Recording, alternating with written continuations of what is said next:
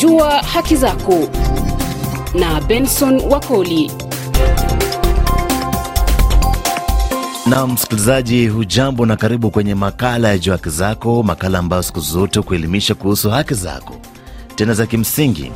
Kwenye makala leo, msikilizaji, tutazama kuangazia maswala mawili, moja likiwa mtindo wa hivi karibuni wa raia kutekwa nchini Kenya na kisha baadaye kuachiliwa baada ya siku kadhaa bila sababu rasmi kutolewa, waliotekwa pia wakisalia kimya, polisi wa Kenya wakidaiwa kuhusika katika utekaji huu. Kuangazia hili basi, nitazungumza naye Bi Petronila Mkaindo ambaye ni naibu mkurugenzi wa tume ya kutetea haki za binadamu nchini Kenya, KNCHR.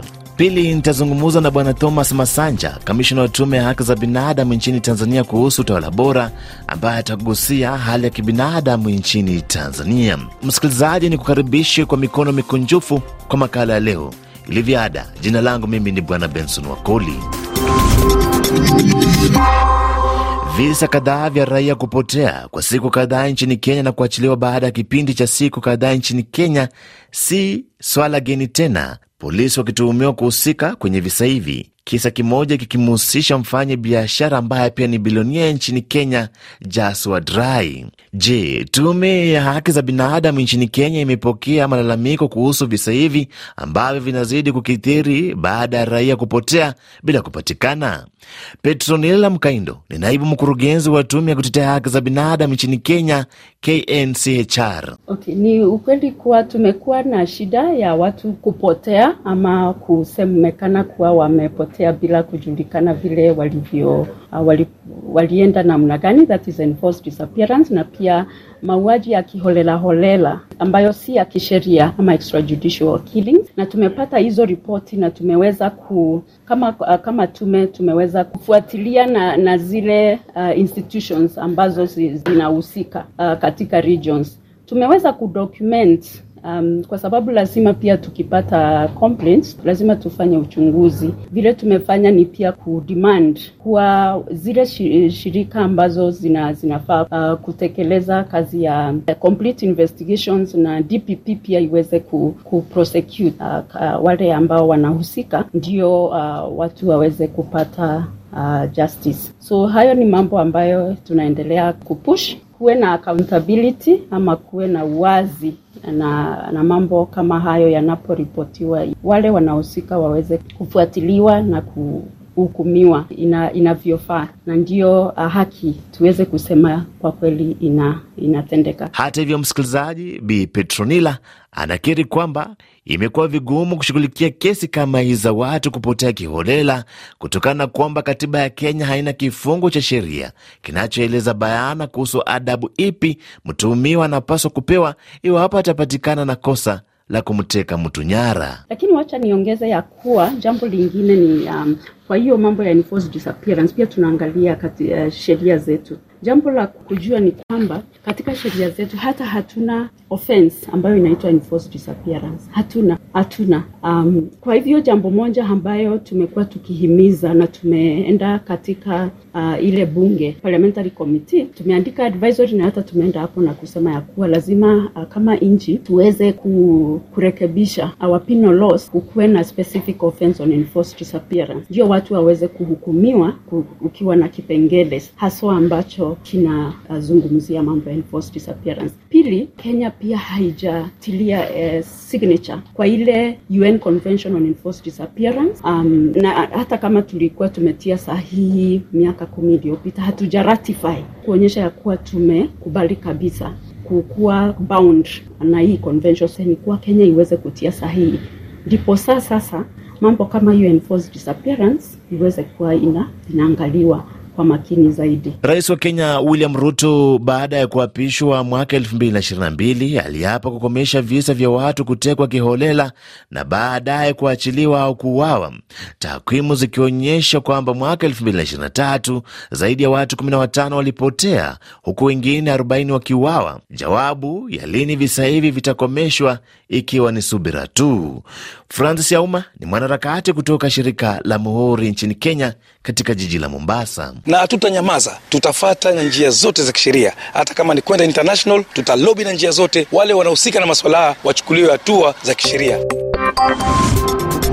Jua haki zako na Benson Wakoli. Na msikilizaji kutoka nchini Kenya, tuzame moja kwa moja nchini Tanzania kuangazia hatua zilizopigwa kutetea haki za binadamu.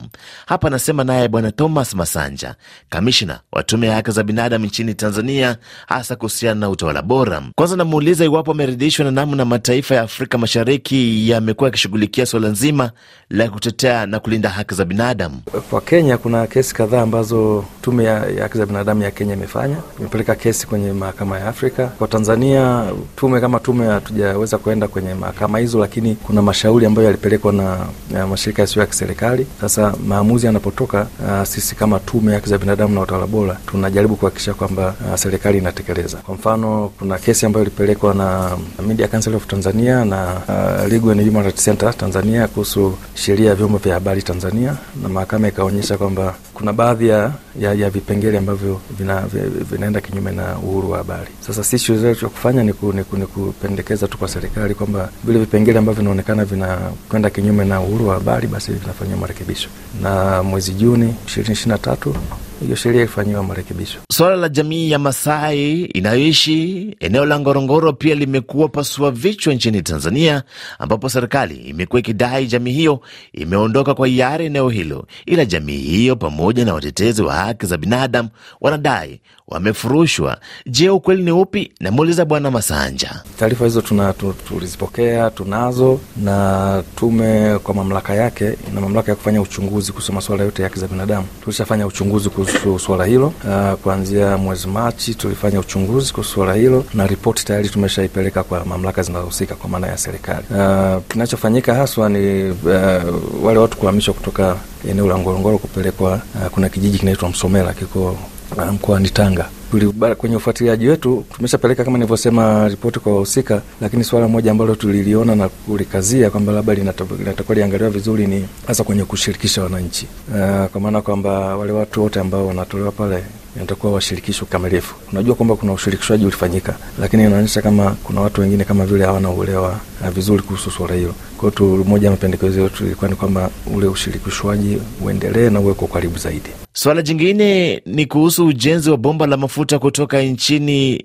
Uganda kuelekea kule Tanzania ambalo limepingwa vikali na wanaharakati wa mazingira wanaosema litachangia pakubwa uchafuzi wa mazingira. Hata hivyo, kampuni kubwa ya mafuta ya Ufaransa Total Energies imetangaza kuwa imezindua mpango wa kutathmini upya ununuzi wa ardhi kwa ajili ya mradi huo wenye utata wa dola bilioni kumi nchini Uganda na Tanzania.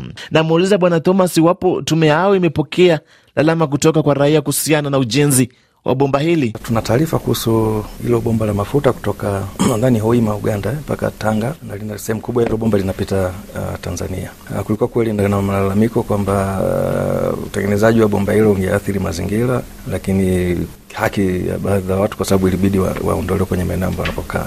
Uh, tulijaribu kufuatilia suala hilo, lakini sisi tuli, tuliangalia zaidi kwenye haki za watu haki za mtu mmoja mmoja ambaye angeweza kuathiriwa ku, lakini mpaka sasa hivi tunajua kwamba kwa upande wa Tanzania uh, wale, wot, wale watu wote ambao hilo bomba linapita na imebidi waondoshwe kwenye maeneo yao wanalipwa fidia. Kwa kulipwa fidia tu inamaana kwamba haki zao zimeangaliwa, lakini sio kulipa fidia tu, inatakiwa kulipa fidia ambazo ni stahiki, kwa maana inatosha, lakini vile vile hiyo fidia lazima fidia lazima ilipwe ndani ya wakati. Mpaka sasa tunajua kuna watu ambao wameshalipwa fidia. Uh, kwa taarifa ya mwisho nilionao kulikuwa kuna watu karibia mia tatu walikuwa wameshalipwa fidia ili wapishe ujenzi wa bomba la mafuta. Kwa kufanya hivyo, nadhani haki za binadamu zimeangaliwa. Na msikilizaji, kwa nukta hiyo, makala haya ya Jua Haki Zako yanafika kikomo. Shukran sufufu kwa Bwana Thomas Masanja kutoka nchini Tanzania kwa kufanikisha makala haya. Shukran za dhati pia kwa Bi Petronila Mkaindo ambaye naibu mkurugenzi wa tume ya kutetea haki za binadamu nchini Kenya, pamoja na mwanaharakati Francis Yauma. Msikilizaji, siku zote ngome ikipigwa sana hupasuka. Nakomea hapo kwa leo, hadi makala yajayo juma lijalo ndani ya idhaa hii ya RFI Kiswahili. Kwa heri.